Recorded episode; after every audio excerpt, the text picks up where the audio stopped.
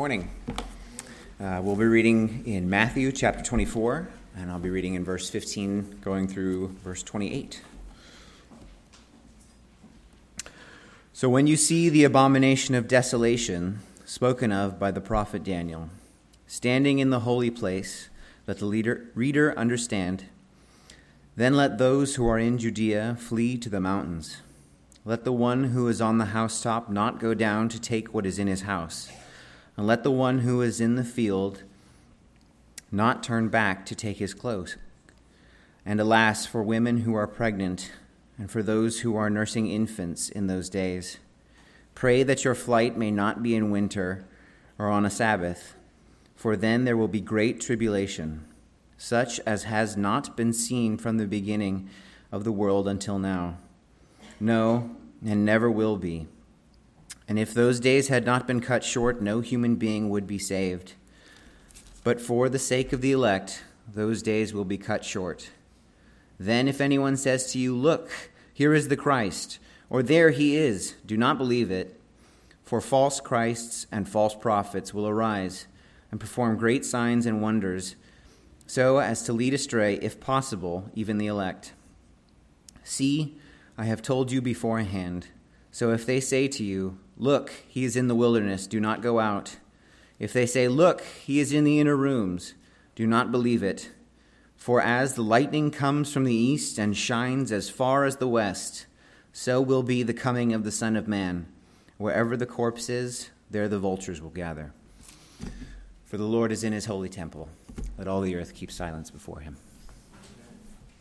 Thank you, Matt.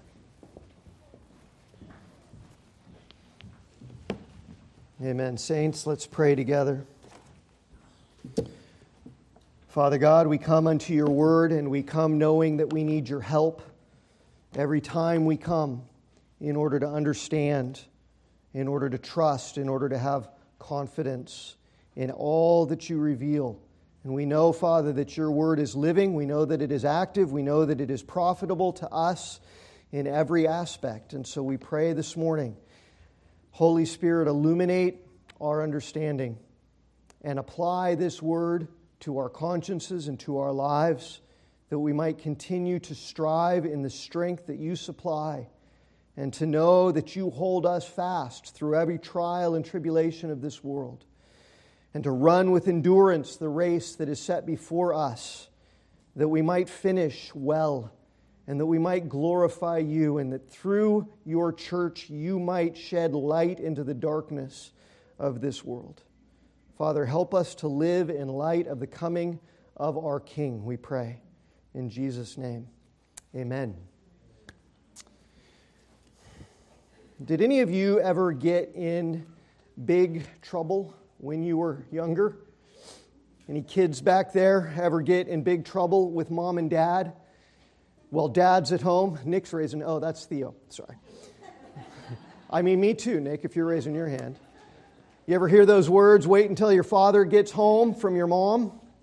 That kind of big trouble that strikes fear into your heart when you're a kid. I heard those words plenty of times when I was growing up, and every single time it was bad news, right? Wait until your dad gets home isn't a good thing to hear from your mom. That's bad news. And every single time I heard those words, they struck fear and terror into their into my heart, and every single time I heard those words, those words were well-deserved, because I had done something bad, and justice was coming when Dad got home, always because I'd done something to earn it.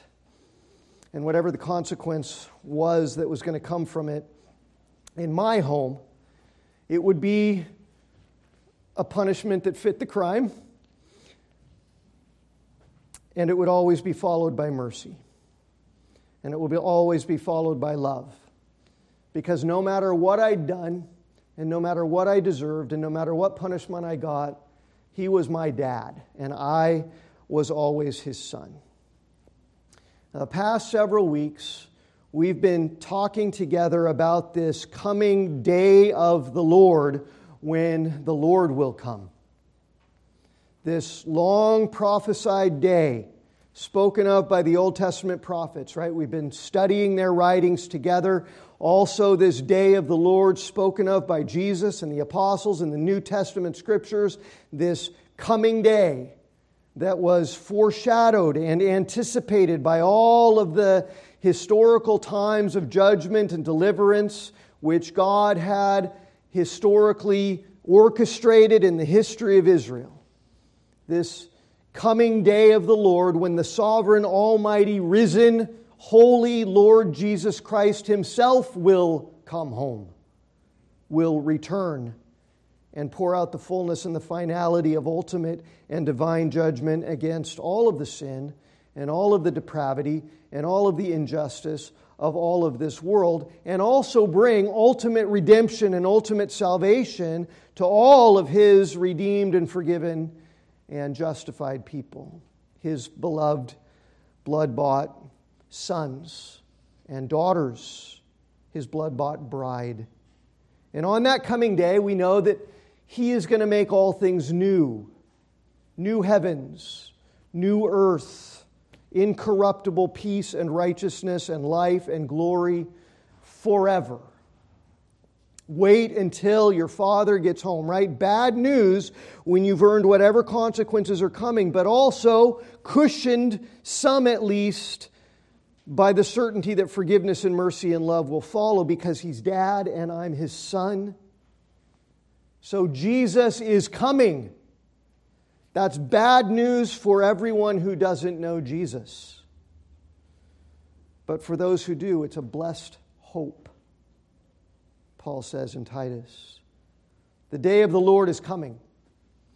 Full and final and ultimate judgment is coming for those who have earned the ultimate and eternal consequences of sin and falling infinitely short of the eternal glory of God, right? Bad news, eternally bad news, unless we have been unconditionally loved with such a divine love that we've been forgiven, that we've been justified, that we've been called sons, daughters of the living God.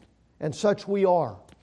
Such we are, if by grace alone and through faith alone in the person and the work of Jesus Christ alone we're saved, delivered from the wrath of God that is to come. All of this is what Jesus was focusing His disciples on in Matthew chapter twenty-four, which we're coming back to again here today. Remember with me, just before facing His own death on the cross at the hands of the wicked and godless leaders of the Jewish people in Jerusalem, just before His crucifixion, Jesus told His disciples that the wrath of God was going to rain down on Jerusalem and on the temple because of that terrible atrocity that was going to be perpetrated when the incarnate Son of God was murdered on the Roman cross. The temple of God would be destroyed. Not one stone would be left standing on another, Jesus said, and the whole thing would become utterly desolate. And so you remember from a few weeks ago when we first dipped into this chapter that when Jesus said that to His disciples, they were absolutely shocked by this prediction, and they started asking Him questions. When's this going to happen? And what will be the signs of your coming and of the end of the age? Because remember, they were assuming that all of those things were going to happen at the same time. The destruction of the temple, the second coming of Jesus, the end of the age would all happen together in time, but they were wrong about that. And Jesus explains through this chapter that there was going to be a long period of time between the destruction of the temple in Jerusalem, which we know historically happened in the year seventy A D, a long period of time between that and Jesus' second coming, which hasn't happened yet, more than two thousand years later. And that with His second coming, the end of the world and the end of this age, in the full and outpouring, final outpouring of the wrath of God, God was going to make all things new. A new heavens and a new earth. And this long period of time, Jesus teaches, between the temple's destruction and His return would be characterized, Jesus told His disciples in verses four through eight, remember, characterized by all kinds of, of upheaval in the world that is full of sin, that's under the curse, that's been subjected to decay and corruption, and so it's groaning, it's longing for renewal, like Paul says in Romans eight. And so, characteristically, it's just full of false teaching and wars and rumors of wars, natural disasters, suffering, sorrows of many kinds. Jesus calls them birth pains that are, that are typical of this world and age in which we live in, but they're not signs that the end of this world and this age are upon us. Jesus was clear, when you see these things, don't be alarmed. It's, it's characteristic of this world, but the end has not yet come. And equally clear then, remember, in verses nine through fourteen, Jesus spoke about what would be signs that the end was near. Tribulation and persecution and martyrdom, not just in general, but at the hands of all the nations of the world who had been gathered together and surrounded the saints of God and were conspiring against the bride of Christ in a an all-out global worldwide attempt to destroy the church and wipe all Christians from the face of the earth. That would be instigated by the activity of Satan, who we've seen from Revelation is currently bound and prevented from doing that, but will be let loose for a little bit of time off his chain in order to do that, to deceive the nations into surrounding the church and leaving us nowhere to run, nowhere to hide, and trying to persecute the church into extinction. And involved with that will be the rise, First John chapter two, as we've seen, of the Antichrist, the man of lawlessness, Second Thessalonians twenty from last or two from last week, the man of destruction, who will take his seat in the temple of God, the living temple of the Holy Spirit, the church of Jesus Christ, make himself out to be God, and will lead many people away from Christ. He'll cause a massive apostasy of many, many people who called themselves followers of Jesus, but won't be willing to count the cost of the persecution and the martyrdom and the tribulation that's going to come upon the true and faithful bride of Christ in those days. So there's a, a tribulation that already is in this world. In fact, John at the beginning of the book of Revelation says that he's a fellow partaker already back in those days, two thousand years ago, of the tribulation that is characteristic of this world. And there is a tribulation that is yet to come, the likes of which this world's never even seen. So there's a tribulation coming, there's a tribulation that's already mounting, right? The full hurricane we've seen has yet to make landfall, but the leading winds of that storm are already howling. There's an Antichrist who's yet to come, yet John says many Antichrists are already here.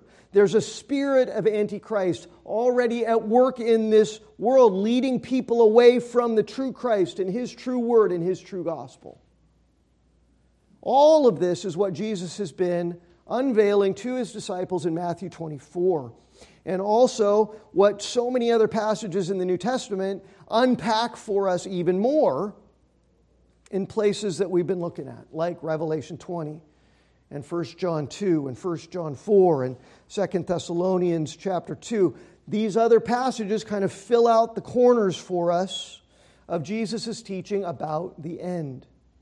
And the reason for all of that teaching, the reason for all of this revelation from God about what's coming, about the way that things are in this world and how they're going to become more and more and more in this world until the end when Jesus returns, the reason for it is not to scare us.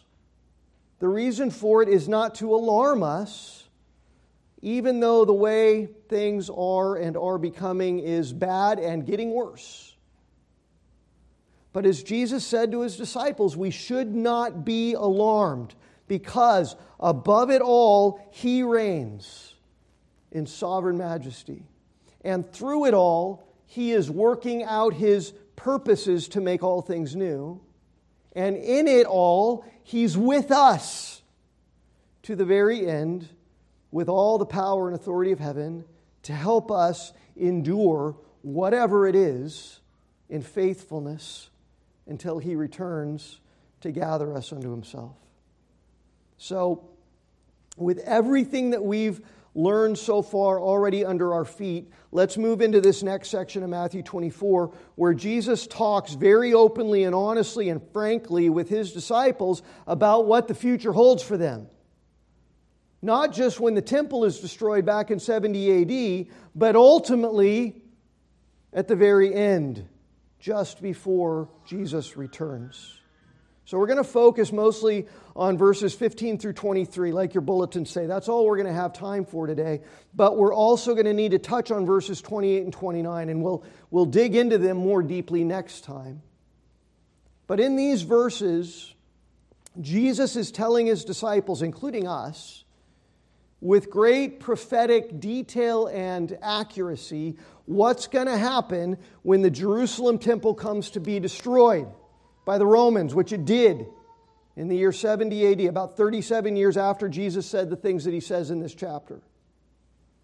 And He's also telling them, as we're going to see, how that historical event that happened in Jerusalem would be another great divinely orchestrated foreshadowing and anticipation of what is still to come in our future just before Jesus returns.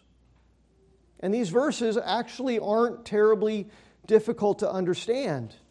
Neither, by the way, is what the Bible teaches us about the end times, unless we complicate it unnecessarily with all kinds of modern understandings and interpretations or assumptions and expectations that don't actually come from the words of Jesus. These words aren't terribly hard to understand, but we've got to be very careful to understand them according to what Jesus actually says and not carry our own assumptions and preconceived ideas into them first and then try to use His words to support what we already want to believe. We just need to look at Jesus' words and put it together in the way He clearly spoke it. So remember, all of this is predicated on those questions that the disciples asked Jesus back up in the first three verses of this chapter after He told them the temple is going to be made desolate. And the first one of those questions was when? When? And that's what Jesus is starting to answer in verse fifteen. When is the temple going to be made desolate? But He doesn't give them a date. He gives them a sign to look for so that when they see this thing happening, they'll know this is it. The temple's about to be made desolate. So, verse fifteen, when, here's when, when you see the abomination of desolation spoken of by the prophet Daniel, standing in the holy place, let the reader understand how? Well, we're going to have to look at Daniel. Then, when you see this, let those who are in Judea flee to the mountains. So notice, again, Jesus doesn't give a date for when the temple would be destroyed. He gives them a sign that they can watch for that will signal it. The abomination of desolation spoken of through the prophet Daniel. Whatever that means, it was going to be the signal that the destruction of the Jewish temple was imminent. So to understand what it means, we got to turn back to the book of Daniel and this prophecy that Jesus mentioned. So keep your bookmark or your thumb in Matthew twenty-four and go back with me to the book of Daniel and to chapter eleven of the book of Daniel. Remember, hopefully you do, that Daniel was prophesying and writing during the Babylonian captivity in the sixth century before Christ. Daniel was one of the ones who was taken captive from Jerusalem and brought to Babylon to live in exile there for seventy years. And of course, we've seen how that massively significant historical event in Old Testament history was one of those divinely orchestrated harbingers of the much more ultimate things that were to come and are still to come. And four times in the book of Daniel, God gave Daniel prophetic words and prophetic visions of a specific event that Jesus is referring to in Matthew twenty-four. And that event is the abomination of desolation. We learned what desolation means, right? It means to, to leave it empty, to leave it abandoned. And the word abomination just means something really, really horrible, something detestable that was going to happen in the temple, which would lead to it becoming desolate. An abomination that causes desolation. First time we hear about it in Daniel is chapter eight. You don't have to turn there. Stay in chapter eleven for now. But in chapter eight, God gives Daniel a vision about a transgression, a sin that makes desolate and leads to the temple being trampled underfoot. So he's already six hundred years before Christ predicting the same thing that Christ is predicting. And then in chapter nine, God gives Daniel a vision of Christ, who's going to make a strong covenant with God's people that will put an end to all of the sacrifices that were being performed in the earthly temple. They won't be needed anymore because of the covenant that Jesus makes by His own blood. And that's what happened when Jesus sacrificed Himself as the true Lamb of God on the cross. And in Daniel nine twenty-seven, God says that the making of this covenant by Christ on the cross would be followed by this event. Listen. Then, after the covenant that Christ makes, then on the wing of abominations shall come one who makes desolate, until the decreed end is poured out on the desolation. So again, following the death of Jesus, there's going to be abominations, detestable things done in the temple, and on the wing of these abominations is going to come one who makes the temple desolate. All of which is what Jesus was telling His disciples about in Matthew twenty-four.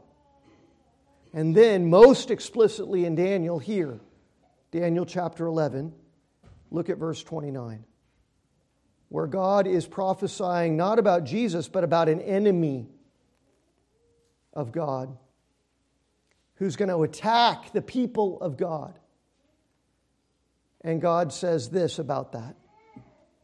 At the time appointed, he, this enemy, shall return and come into the south, but it shall not be this time as it was before. This is going to be something unique.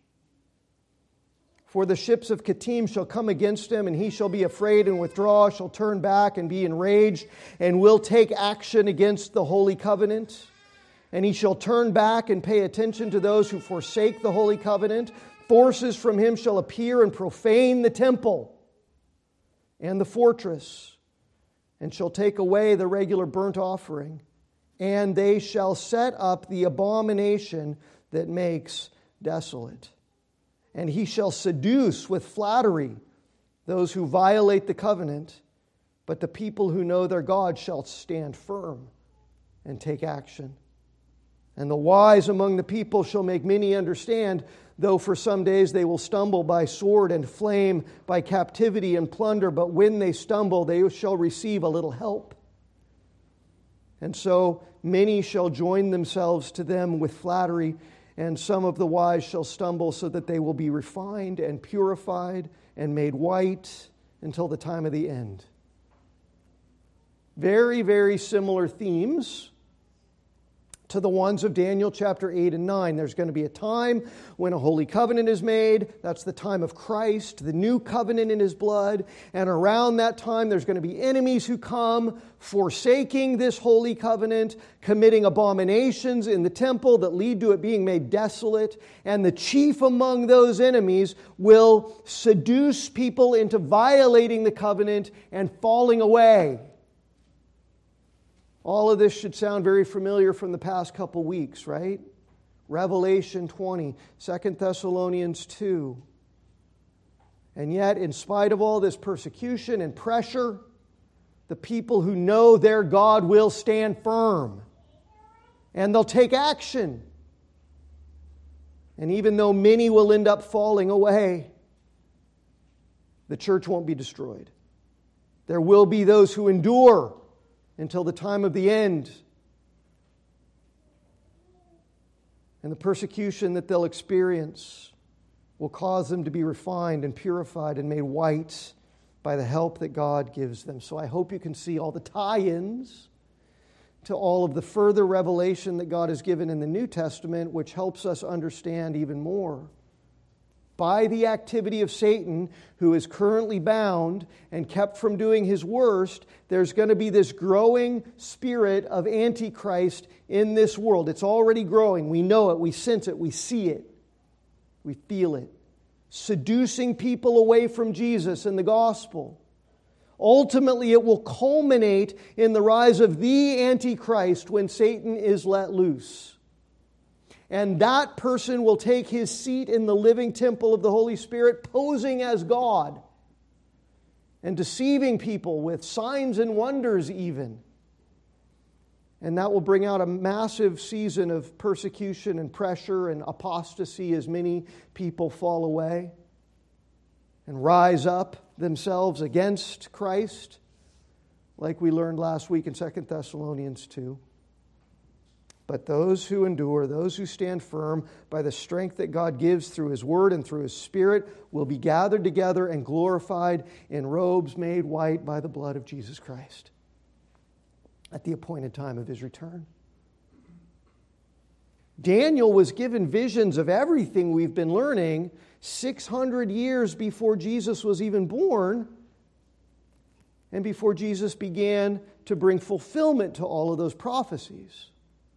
And central to the fulfillment of all those prophecies is this abomination that brings desolation to the temple, prophesied here in Daniel chapter eleven. So now, back to Matthew chapter twenty-four, verses fifteen and sixteen. Jesus told the disciples that the temple in Jerusalem, the, the building itself that they were pointing to and saying, how could it become desolate? Look how magnificent it is, right? Jesus said it would be destroyed so completely that not one stone would be left standing on another, and that the sign that they should look for, that that was about to happen, is this abomination in the temple which would bring desolation, which Daniel spoke of. And here's what happened in history, thirty-seven years after Jesus referenced Daniel's prophecy. A group of Jewish radicals, factions of people who were very, very rebellious, actively against the Roman government, rose up in Jerusalem and started to stir up all kinds of political unrest in Jerusalem and in Judea. And you know the Romans, they don't put up with political unrest. The Pax Romana, the peace of the empire, is what they care about the most. And so they would want to put down any insurrections like the one that was fulminating in Jerusalem. Just days before the Passover in April of seventy A D, the Romans surrounded the city of Jerusalem with soldiers commanded by General Titus, who would later become the emperor of Rome. And when he did, he would venerate himself as a god and demand that people worship him as a god.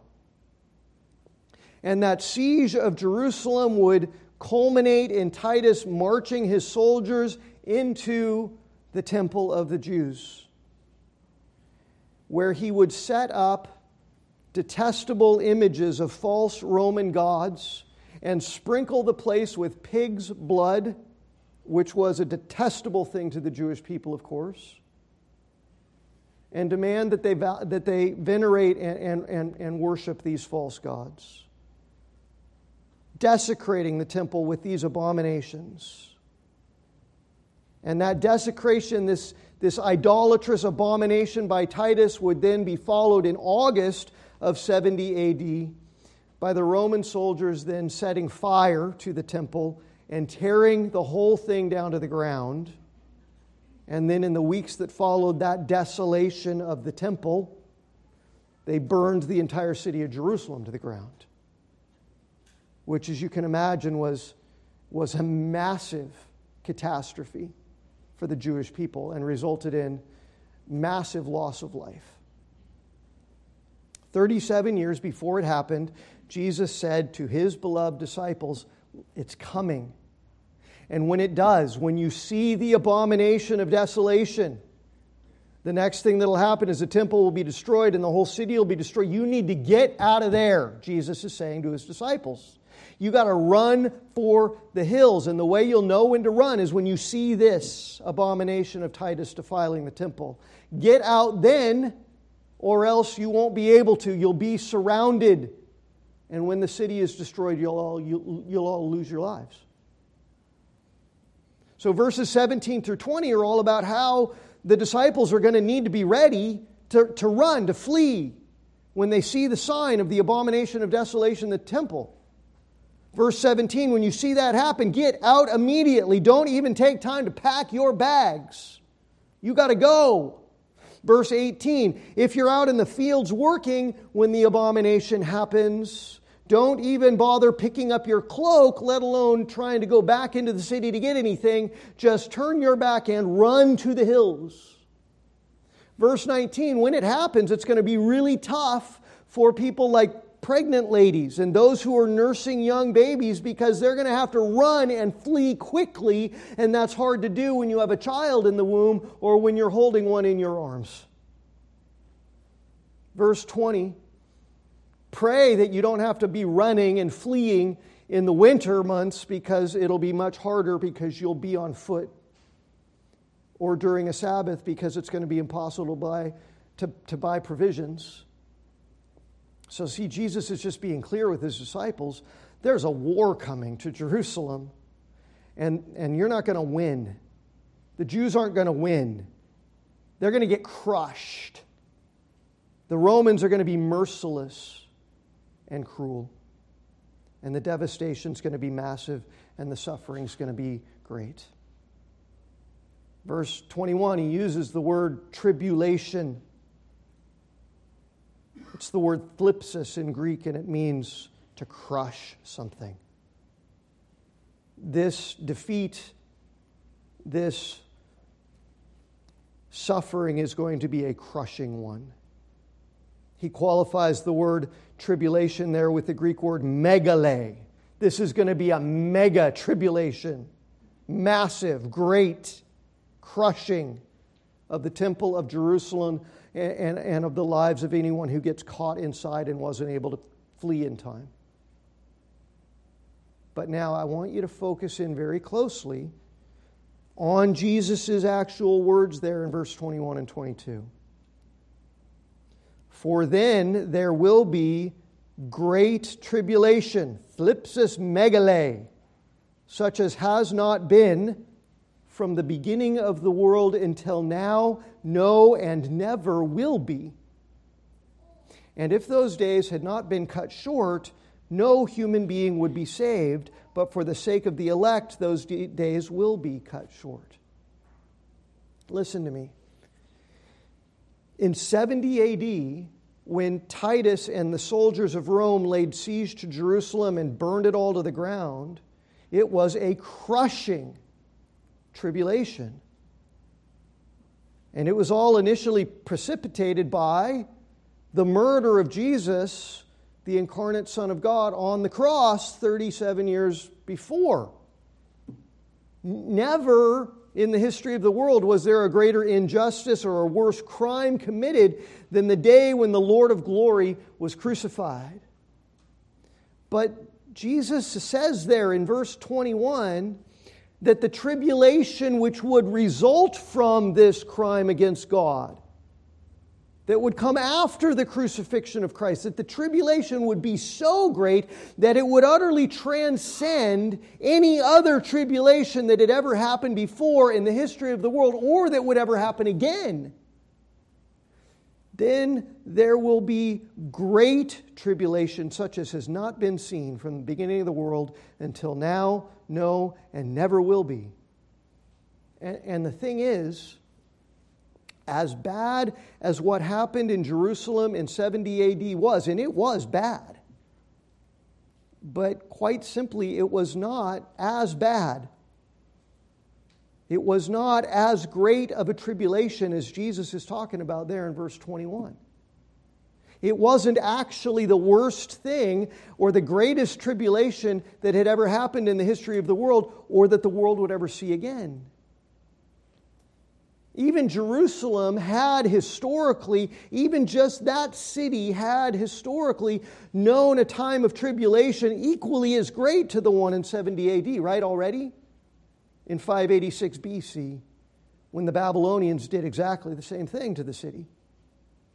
They besieged it, they enslaved many, they slaughtered the rest of the population, they tore the temple to the ground, they burned it, and then the whole city they burned to the ground. It all, it happened before. And since seventy A D, the world has also known times of great tribulation that equal or exceed what happened in Jerusalem when Titus and his soldiers destroyed that city and their temple. The Holocaust in Europe was a great tribulation. The killing fields in Cambodia, the, the bloody revolutions in, in France and in Russia, all of the devastations of World War Two, especially in a place like Hiroshima or Nagasaki. Great tribulations. And the point is simply this, that as bad as the tribulation in Jerusalem was in seventy A D, and it was, it doesn't fit Jesus' words in verses twenty-one and twenty-two. It wasn't the greatest tribulation that the world had ever known or would ever know after that happened. As bad as the bloodshed was and the loss of life was, it was confined to that one place and time and didn't threaten all human life on the planet like Jesus is talking about in verse twenty-two. So what's Jesus saying there in verses twenty-one and twenty-two? Here's what he's saying. Here's what he's doing. He's doing what God does all throughout Scripture, which is which is the Word of God, which is the Word of Christ. Jesus is the living Word who is the author of the written Word of God all throughout the Bible, given through the prophets and the apostles. So Jesus is speaking like he did through the prophets so often about events that happen in this world that he himself orchestrated as the sovereign God who he is, which were bad, but but ultimately foreshadowings and anticipations of much more ultimate events that would come. Like the Exodus anticipated a far greater deliverance that Jesus would ultimately bring. Like the flood and Noah's Ark anticipated the far more ultimate salvation that Jesus brought and that Jesus is. Like Babylon, like Edom, like Hosea and Gomer, like Jonah in the belly of the whale. All of it, Jesus says, he said it himself to his disciples on the road to Emmaus, remember? All of it points to me and greater realities that I have come to accomplish. Ultimate judgment, ultimate redemption. Same thing here. The judgment on Jerusalem and the temple in seventy A D, the tribulation that resulted from it, were sovereignly orchestrated signs of a far worse, far greater tribulation that is yet to come, which Jesus wants his disciples, all of us, to be ultimately ready for, prepared for. The great tribulation that will come when Satan is let loose from his chain, when he will deceive all the nations and gather them all together to make war on all of God's redeemed saints everywhere in the world. When by that activity of Satan, the Antichrist, the man of lawlessness and destruction, will rise and deceive many with supernatural signs and wonders and lead a global, worldwide effort to lead faithful followers of Jesus astray and persecute and destroy any and all who stand firm and don't fall away. That tribulation, when Satan is let loose, when Antichrist comes, when all the nations join forces against the church and surround Christians from all sides like like Titus's soldiers surrounding Jerusalem was a picture of, that tribulation will be so great that it will be unlike anything the world has ever known or will ever know again. And it's coming. Because look down at verse twenty-nine, which again, we don't have time to fully unpack today. It's going to have to wait till next week. But in verse twenty-nine, Jesus says that immediately after the tribulation of those days, the sun will be darkened, the moon will not give its light, the stars will fall from the heavens, and the powers of the heavens will be shaken. And then will appear in heaven the sign of the Son of Man. So see, the great tribulation that Jesus is ultimately talking about here is, is only foreshadowed by the catastrophe that happened in Jerusalem in seventy A D, because the ultimate tribulation, unlike the world's never known, will be immediately followed, immediately without any gap in time, by the return of Jesus. Everyone in the whole world will see the Son of Man coming on the clouds of heaven with power and great glory. So see, there's the sequence of events that Jesus very simply lays out for his disciples, that the Word of God as a whole lays out. Jesus was crucified in the year thirty-three A D, the temple in Jerusalem destroyed in the year seventy A D. Following that, a long period of time during which Satan is bound and kept from gathering all the nations together to destroy the church. But that long period of time is, is characterized by, by hard things, false teaching, wars, rumors of wars, natural disasters, upheavals of all kinds as the creation groans and longs for redemption. We're in the middle of that now. All the suffering, all the sorrow, all the tribulation that's part of life in this world is going to then increase and come to a head when Satan is let loose for a little while. A comparatively short period of time compared to the long age we're in the middle of now. And in that shorter time, when Satan's loosed, the man of lawlessness will rise. The nations will be gathered, inflicting the church with a great tribulation unlike this world has ever seen or thought or known before, trying to destroy the bride of Christ entirely.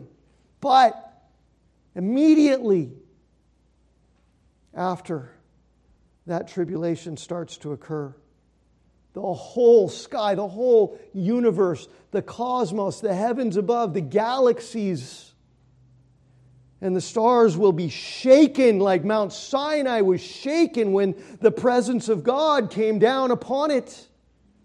When the fullness of holiness entered and disrupted this natural world, the whole heavens will shake. The sun and the moon will go dark. Stars will start falling out of the sky, and the sky will be rolled back like a scroll, and the bridegroom will appear. And everyone will see him. There will be the blast of the trumpet of God from heaven. The voice of the archangel will be heard everywhere, and he will come.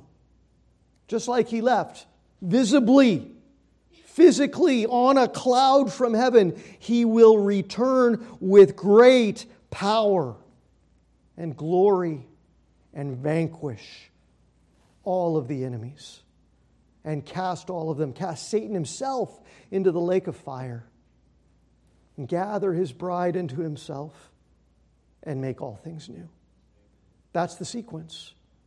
That's what Jesus tells us. And that's the hope.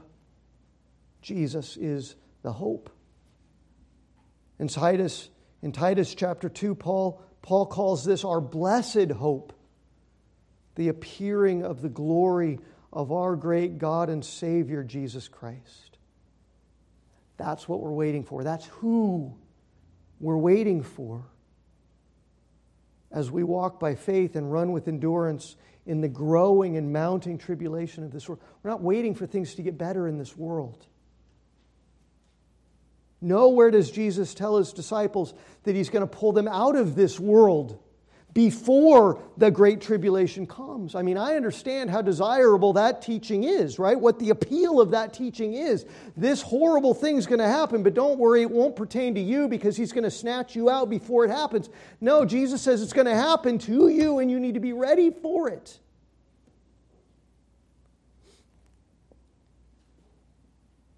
He tells us how we can know that it's coming, how we can remain faithful until it comes, how we can endure it by standing firm in the ancient ways when it comes, and how we can be confident that immediately after it comes, He will come and put it all to an ultimate and final end.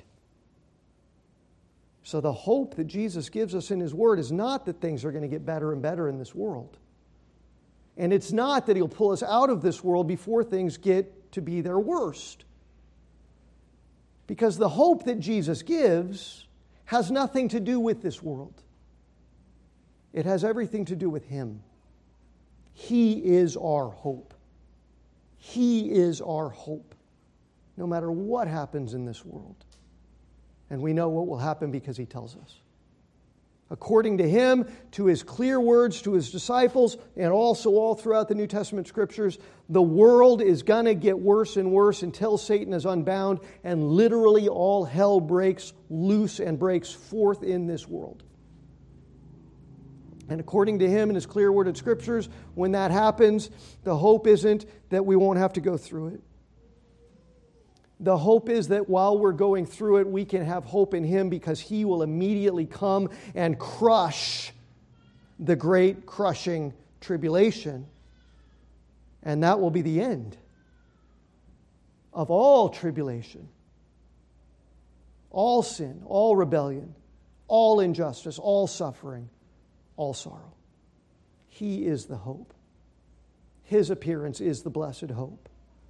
And until He appears on the clouds of heaven, while we wait, we live by Paul's words to the Romans in Romans chapter twelve and verse twelve, where he says, "Rejoice in hope, be patient in tribulation, and be constant in prayer." You hear it? Rejoice in hope, and Jesus is the hope, and His coming is the blessed hope. Rejoice in it, not because things are going to get better in this world and you won't have to go through the tribulation. No, no. Rejoice in hope that is Jesus, and be patient in the tribulation that you will have to endure, and be constant in prayer because it's only going to get worse. But it's okay because you can rejoice in the hope that Jesus is coming. And even though He's not here physically in this world yet, you can rejoice in the hope of knowing that you're not alone. You're not alone because even though He's not here physically, He's with you, right? Isn't that what He told His disciples? After this chapter in Matthew twenty-four, isn't that what He told His disciples four chapters later? After He tells them about the great tribulation that's going to come into this world, after He was crucified, after He was raised from the dead, and just before He left and ascended up into heaven, He said to them in Matthew twenty-eight, "All authority in heaven and on earth has been given to me. Go therefore and make disciples of all the nations, baptizing them in the name of the Father and the Son and the Holy Spirit, teaching them to observe everything that I've commanded you. And behold, I, even though I'm in heaven and to physically return later, I am with you always, even to the end of the age." He is our hope. He's the living hope into which we've been born again. First Peter chapter one and verse three. He's the hope in which we rejoice, no matter what tribulation we face in this world, because He's with us. He's the hope who is coming to put an end to all tribulation and to gather us to Himself at the very end. And He's the hope who is with us always, all the way up to the very end of the age, indwelling us by the Holy Spirit, whose temple we are, working in us and through us to bring the light of truth and the glory of the gospel into the darkness that is all around us, making perfect in His own strength our lives in spite of our own weakness, growing us, strengthening us, sanctifying us, sustaining us in every way with us through every tribulation, all of the deep water, every fiery trial, until the end. The hope isn't the absence of the tribulation. The hope is the presence and the coming of Christ. He is our hope, so stand firm. He is our hope, so be strong in the strength of His might. We're going to stop there and dig more next week. And as we do, think of the words of the song we're about to sing. Those He saves are His delight, precious in His holy sight. He'll not let your soul be lost. His promises will last. Bought by Him at such a cost, He will hold you fast. Amen? Pray with me to Him, and then we'll rejoice in the living hope that He is and receive grace from Him at the table. Our God and our Father, we thank You for explaining to us what we could never know on our own. And we thank You for making clear to us what would absolutely elude us if You had not revealed it in Your living and active Word. And we thank You, Father, for the hope that You give us, even though the things that You tell us are dire in terms of what is coming for this world and in this world and what will happen to this world. And so, Father, help us never to lay up treasures in this world. Help our hearts to never be fixated mostly on the things of this world. Father, help Christ to be our hope. Help His appearance to be our blessed hope. And help us live rejoicing in that hope. And help us live, Father, by Your strength, persevering and enduring through all the tribulations of this world. And help us to be constant in prayer. Father, we love You and we praise You and we need You and we give You thanks in the name of Jesus. And we say amen.